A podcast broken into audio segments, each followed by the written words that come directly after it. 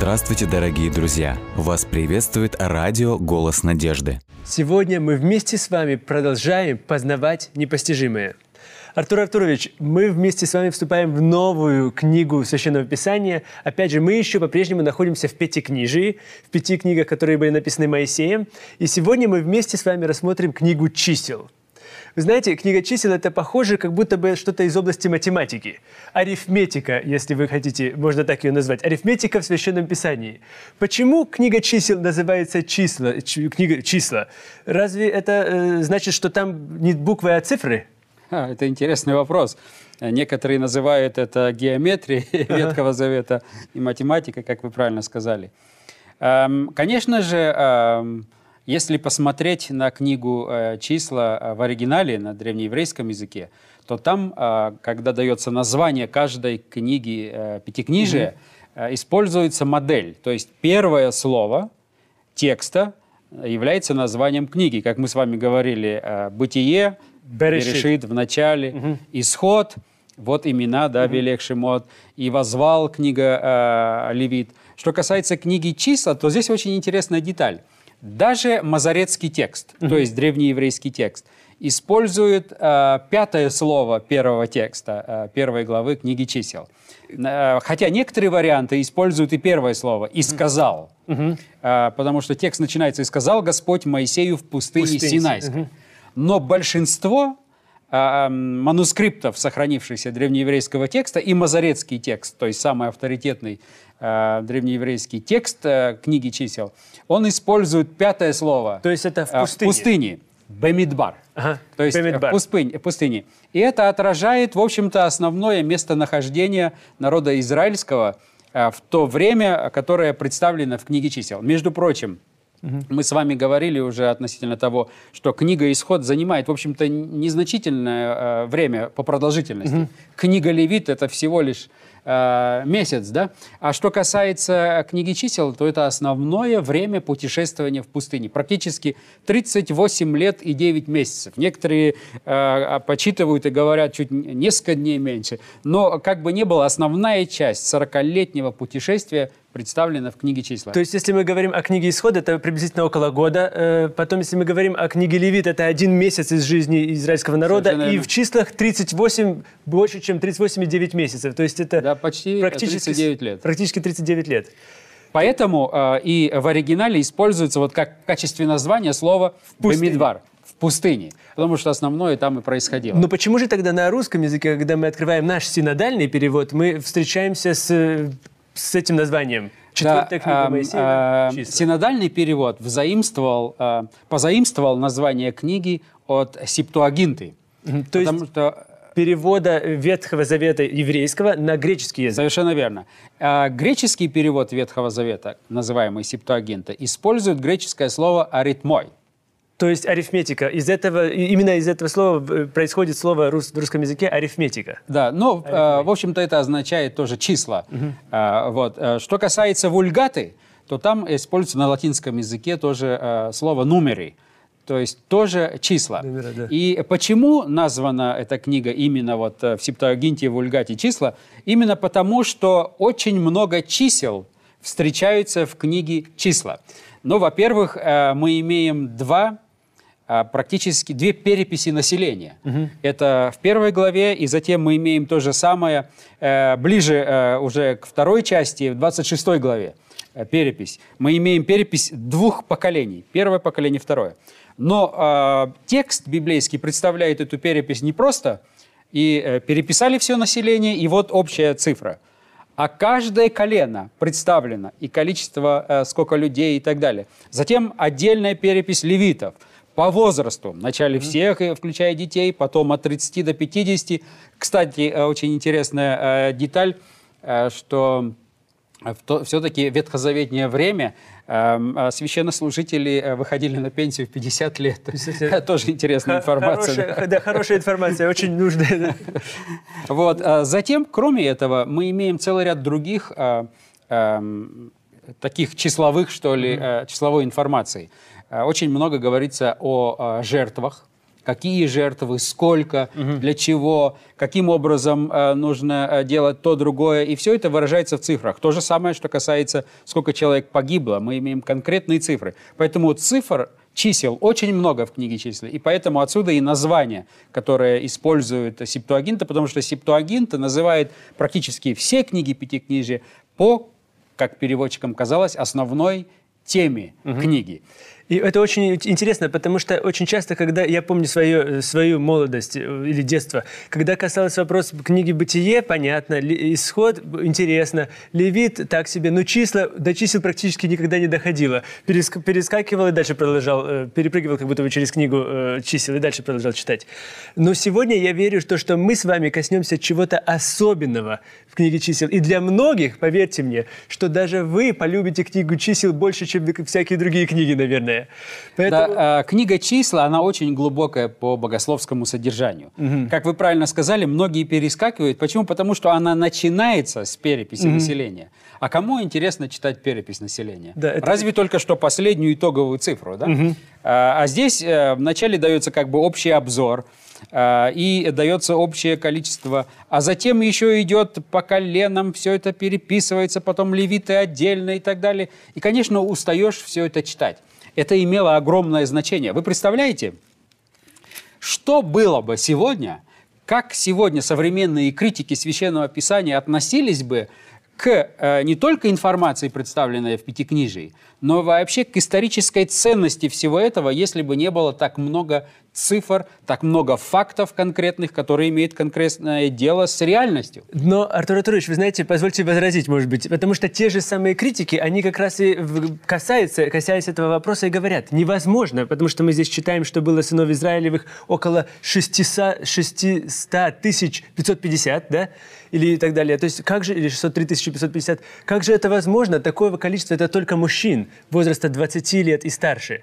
А что же касается всего народа, разве, разве население того мира было таким большим? 2-3 миллиона только израиль, израильтян? Э, конечно же, э, э, вы правильно отметили, что критическая литература очень много сегодня ставит вопросов именно что касается размера, угу. количества израильтян. Но представьте себе, насколько сложнее было бы эм, доказывать историческую достоверность Пятикнижия, угу. если бы не было такого обилия а, конкретных фактов. Факты. Причем ага. математических фактов, цифровых фактов, и кроме географических названий и так далее и тому подобное. То есть, да, на самом деле э, проблема чисел в книге числа существует, если ее так можно назвать. Но благодаря тому, что мы имеем так много количества чисел, это Э, достаточный уже аргумент в пользу исторической ценности представляемой информации. Но теперь давайте коснемся как раз вашего вопроса относительно э, количества угу. израильтян. На самом деле, если вы читаете критическую литературу, то многие говорят, что, ну, если поверить библейскому тексту, а библейский текст говорит, что было 603 550, это первое э, поколения. Угу. Затем в 26 главе, когда идет исчисление уже второго поколения, там на несколько тысяч меньше, но все равно превышает 600 тысяч э, человек, это э, способных к войне. Угу. Это обычно люди старше 20-летнего 20 возраста и выше. Исключает детей, исключает женщин, исключает стариков. И если вы, э, многие исследователи, занимающиеся этим вопросом, они решили посчитать, а сколько же тогда на самом деле было ртов, которых ага. нужно было кормить в этой пустыне, и логично ли это, реально ли это или нет. И э, по самым консервативным подсчетам, угу. учитывая вообще демографию разных поколений, я имею в виду разных стран, в историческом промежутке тоже разных, разное время – соглашаются, что по самым э, э, консервативным. консервативным подсчетам мы имеем дело как минимум с двумя с половиной миллионами. Это как минимум два с половиной, три миллиона э, израильтян. Должно было быть. Угу. Теперь представьте себе такую картину. Два с половиной или три миллиона людей вывести в пустыню не три дня пути, скажем, можно было попаститься немножечко, даже 40 дней, скажем, ну, ну да, особое можно. время поставить, да. а 40 лет это надо их кормить. Сколько воды, если посчитать, сколько в среднем человек использует воды, опять же, по самым консервативным и подсчетам, умножить на 3 миллиона, Да. то это такое обилие количества литров, что, э, ну, представьте себе, это серьезный мегаполис. И это не считая еще тех скота или еще каких-то э, животных, которые были вместе с ними. Это вы очень правильно подметили, и у них скота было немало, и который э, шел с ними. Но что интересно, эм, исследователи также э, задались вопросом, они э, решили так э, решить эту проблему. Для того, чтобы как бы коснуться этого и опровергнуть или подтвердить, они решили, что нужно исследовать по всем археологическим и другим свидетельствам, которые у нас остались, посчитать, а вообще сколько населения было в Палестине, если вот теперь такая армия почти 3 миллиона движется в Палестину, а было ли там вообще место для такого обилия? Но что очень интересно, эм, исследователи, которые исследовали различные древние города того времени, они пришли к выводу и говорят о том, что э, в городах существующих именно во время исхода народа израильского из Египта проживало приблизительно около 300 тысяч человек. То есть 300 тысяч человек проживало в- только в городах, которые находились на современном территории Израиля. Совершенно верно. А, а, на, на, эм, не, не- не на территории современного на, э, Ну да-да, то Израиля, больше, а потому на что- территории, э, которая была выделена 12 поколениям народа израильского. То есть, да, это Иорданию захватывало. Но что интересно, а, в начале, когда это было опубликовано, многие, особенно историко-критическая школа, они ухватились за эту цифру и показали, и сказали, ну посмотрите, что происходит. Мы имеем 300 тысяч населения во всех этих э, городах Палестины, и теперь движется трехмиллионная армия туда, и потом еще, когда они захватили обетованную землю, еще мы находим тексты, которые говорят, что очень много осталось земли завоевывать, не все они завоевали. Так что же получается? И они действительно поставили под сомнение. И это звучало очень даже логично, вопрос с их стороны. До тех пор, пока исследователи, серьезные, изучавшие демографию Палестины, пришли к выводу, что основная часть населения вообще не проживала в городах. Потому что в городах, как правило, проживала знать, это богатые люди, это эм, руководство этих городов, а основная часть населения проживала за пределами городов. И это подтверждают археологические раскопки и так далее. А это все меняет. Поэтому а, эта цифра, э, э, поскольку она представлена здесь в Священном Писании, а, Конечно, вы знаете, что есть существуют комментарии, которые пытаются интерпретировать слово «тысяча», э, потому что в еврейском языке «тысяча» может означать и «семья». А, и, но это можно сделать, если у вас круглая дата. Допустим, если было написано 600 э, тысяч, Да. И все. Или Тогда это 600 тысяч семей, легко сказать. А когда вы используете в тексте, причем дословно выписано Да. 603 Три тысячи, а потом 550. Да, оно расписано, каждая цифра отдельно в еврейском языке расписывается. Поэтому, если бы это было только ты, то можно было сказать 600 семей. Но текст этого не позволяет делать. Поэтому эм, я предлагаю на основании вот э, оставаться с текстом, как он э, нам повествует, доверять тексту, поскольку даже те открытия, которые мы располагаем сегодня, практически рисуют нам картину, где тяжело себе представить, как накормить трехмиллиона армию в пустыню, но э, тот который все может, наш Господь, и я э, ему доверяю, что он мог и это сделать без всяких проблем. Тем более, что все другие проблемы находят э, некоторое э, объяснение. Конечно, мы могли бы серьезно, глубоко заниматься этим, но это не Да, это тема нашего э, исследования, потому что мы хотим узнать картину Бога. Каким представлен Бог в книге числа больше, чем э, вот это вот вопрос чисел. Ну, этот вопрос нам тоже помогает еще раз, то, что вы правильно подметили, то, что он нам говорит о том, насколько наш Бог велик, что для Совершенно него нет верно. ничего, ничего сложного в этом мире. И даже эти 3 миллиона людей, не считая еще животных и, и и других каких-то, может быть, вещей, которые им нужно было накормить, Бог даровал достаточно и хлеба, и воды. Это тем более восхищает нас сегодня, думая о Боге. Да? Если бы Господь э, несколько семей, даже несколько сот семей провел через пустыню, ну, мы бы сказали, ну, конечно, это было нелегко. Даже в современное время, э, используя современные дороги, автобусы, не так легко 600 э, было бы, скажем, там, семей провести и так далее. Но когда мы имеем цифру 603, 500, 603 550, и это только взрослых, то есть 3 миллиона приблизительно людей, и их в течение 40 лет вести, вы представляете, какого Бога надо иметь? Э, Да, А только- это меня больше восхищает даже, чем... единственное слово, которое приходит на ум – «Аллилуйя». Совершенно верно. А, Но а, что интересно, а, несколько давайте мы нарисуем таких штрихов ам, для того, чтобы представить нам эту картину, э, которая представлена в книге чисел. Но, во-первых, что очень интересно, мы имеем здесь дело с двумя поколениями. Это первое поколение и второе поколение. По численности они приблизительно одинаковые.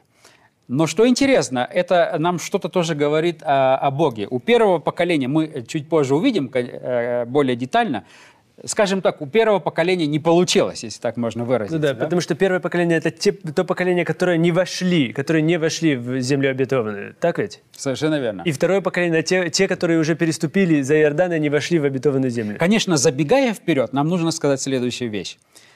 Эм, Когда мы смотрим на тех, кто вошли в землю обетованную, мы не можем говорить, что все те, кто умерли, они не будут иметь участие в жизни вечной. Мгм. Очень важный элемент, да. Потому что очень часто мы смотрим на книгу чисел и говорим так, все это первое поколение, оно за бортом, а вот второе поколе- поколение, оно вошло и имеет шанс. Мы знаем, что первое поколение не вошло в обетованную землю физически, но мы как минимум имеем несколько серьезнейших аргументов и фактов, которые говорят о том, что даже из тех, не все из тех, которые не вошли, скажем, погибли для жизни вечной. Например, сам Моисей. Да, ведь сам Моисей он был вознесен на небо, и вместе с Иисусом его ноги вступили на землю обетованную. Совершенно Тогда, верно. в- на горе Преображения. Совершенно верно. То есть, э, другими словами, нам нужно быть очень осторожными, когда мы пытаемся рассматривать два этих поколения. Поэтому вполне возможно, что немалое количество людей из первого поколения тоже были спасены, но они не были удостоены, благодаря именно своему неверию, э, не были удостоены вступить физически в обетованную землю. Но э, для многих из них Господь, видимо, э, приготовил э, нечто лучшее, э, что касается вечности. Поэтому здесь нельзя судить. Нужно, нужно быть очень осторожными. Но сам факт того, что, скажем, у первого поколения не получилось, Господь не поставил крест. Хотя, забегая вперед, люди могут спросить, а если бы не Моисей, поставил бы он крест на первом поколении? Нет. Но мы коснемся этого чуть позже. Но сейчас хотелось бы, просто давая общие штрихи, хотелось бы сказать, Господь дает возможность нового начала. Потому что, э, используя или все-таки введя в обетованную землю народ израильский, пусть не первое поколение, а второе, говорит нам нечто о Боге, что Бог всегда, Он является Богом нового, новых возможностей. Второго шанса, да? Второго шанса, совершенно верно. А это большая добрая весть. Сегодня, если человек оступился, если он неправильно поступил, если какие-то он э, переживает проблемы и так далее, ему не нужно падать духом. Потому что он имеет дело с Богом Библии. А Бог Библии – это Бог второго шанса. Конечно, когда мы коснемся книги Псалтирь, мы увидим, что Бог даже не только Бог второго шанса, Он и третьего, и четвертого, и тысячного шанса, потому что Господь всегда оза- озабочен только тем, чтобы помочь найти э, и спасти. Поэтому это одно. Следующее, конечно, э, очень много в книге чисел говорится о э, духовном и эмоциональном э, состоянии, о настроении первого поколения второго. Оно многим не отличалось, мы увидим чуть позже. Это вечный ропот и так далее и тому подобное. Но несмотря на поведение человека, книга чисел просто такими красивыми красками рисует долготерпение Божие. Э, Наверное, э, книга чисел одна из тех, которая очень ярко высвечивает именно эту сторону характера Божия. Бог долго терпит. А, Конечно, у э, читателя могут возникнуть вопросы, когда он читает тот отрывочек или иной, относительно долготерпения Божьего, относительно таких вопросов, как гнев Божий, как ярость Божия, как наказание Божие. Все эти элементы присутствуют, но они имеют э, в виду несколько иное, чем ча- часто человек себе представляет под этими эм, терминами и этими словами. Мы это увидим чуть позже. Поэтому долготерпение Божие, оно проходит красной нитью. То есть, несмотря на все падения, да, когда мы позже будем читать о падении а, а, Аарона и Мириам, когда Кореевы, сын с, Кореевы восстают против, э, против Моисея, все равно мы везде видим долготерпение Бога. Совершенно верно. Следующий аспект, который очень красиво красной нитью проходит, это реальное присутствие Божие. И это, это, наверное, очень важный момент. Э, Совершенно верно. Вы знаете, я как-то э, не так давно, хотя это уже прошло э, теперь несколько лет тому назад, читал очень интересную статью одного богослова, который пытался показать э, или нарисовать самую большую нужду современного христианства, современного человечества. И он описал ее следующим образом. Он написал, что сегодня человек нуждается больше всего в осознании реального присутствия Бога. Я думаю, он глубоко копнул. На самом деле это так и есть. Мы сегодня живем так, даже верующие люди, даже христиане. Мы живем так, как будто бы, да, на языке Бог есть, но его как будто бы нет в нашей реальной жизни. Его как будто бы нет в тех решениях, которые мы принимаем. Мы как будто бы настолько уже научились жить, что мы решаем все без него. А потом, когда только на похороны приходим, или когда уже э, в интенсивную палату нас привезут, мы тогда начинаем вспоминать и думать, а может быть Бог все-таки э, есть, может быть Он реален, может быть можно к Нему обратиться и так далее. Даже верующие люди. Поэтому это серьезнейшая тема для современных. А книга чисел именно поэтому, благодаря этой теме, весьма актуальна для современного человечества. Вы знаете, это очень важный момент, потому что это можно возвратиться сразу тогда к истории Моисея, когда Бог открывается Моисею в исход 3 главе. И это же как раз связано с книгой чисел напрямую. Когда Бог обещает Моисею, когда он ему открывается в горящем кусте, он говорит ему, вот исход 3 глава и 12 текст, они говорят, «И сказал Бог, я буду с тобою». Интересно то, что в, э, в еврейском языке там написано «я буду точно с тобою». Я тебе обещаю, что я буду точно с тобою.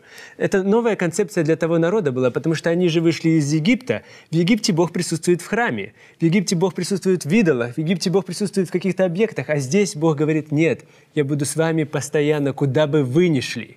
Да, это реальное присутствие. Реальное присутствие. И, это, и в Скинии он обитает посреди них в прямом смысле этого слова. Это реальное присутствие реального Бога. Ежедневное, да. Да, постоянно. Постоянно. Поэтому мы увидим это. Конечно, это э, находит свое выражение и находило в то время через облако облачное. да.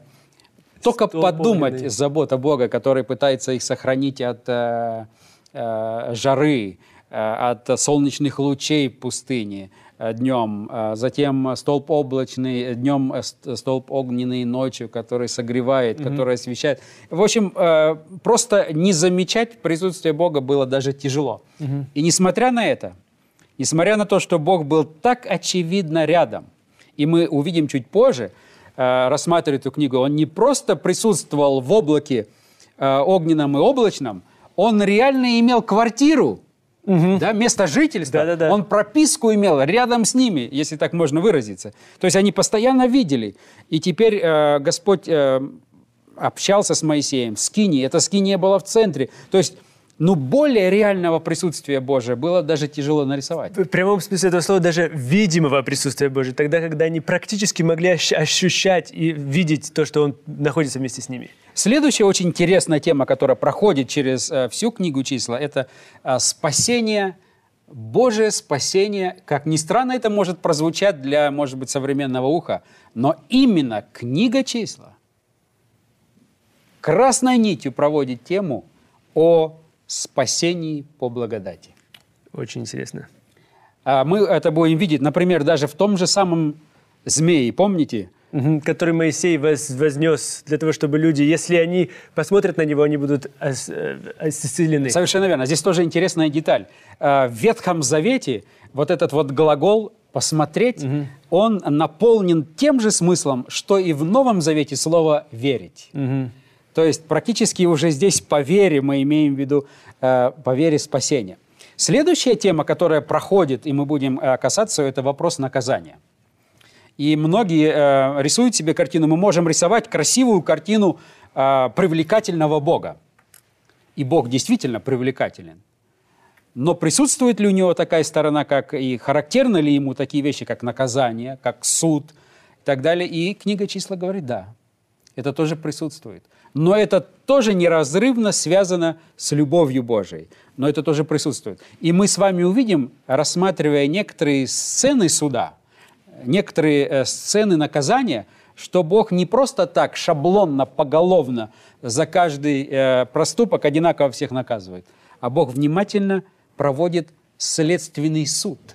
Угу. Мы не увидим, может быть, терминологии следственного суда, но мы увидим сам факт следственного суда и как Господь исследует каждое событие, каждую э, проблему возникшую и наказывает не всех одинаково, а наказывает многих в зависимости от, тех, от той мотивации, от той ситуации. Мы это увидим. Это тоже проливает очень серьезный и достаточно интересный э, след. Интересно. Затем мы можем также э, в книге «Числа» увидеть, что тот, кто доверяет Богу, он э, может стопроцентно не бояться больше никого и ничего.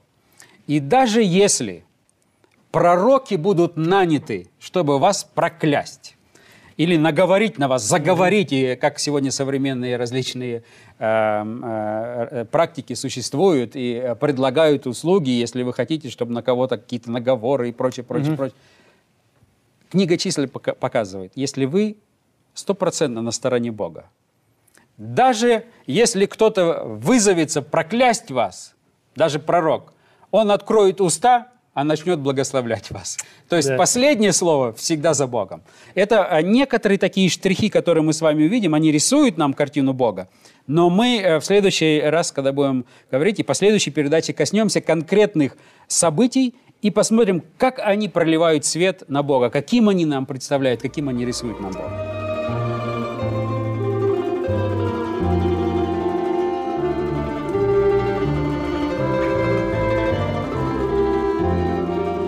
Дорогие друзья, вы можете оставить свои сообщения через WhatsApp и Viber по номеру плюс 7 915 688 7601 или позвонить нам на бесплатную линию, которая работает на территории Российской Федерации. Номер 8 800 100 ровно 1844. 8 800 100 ровно 1844.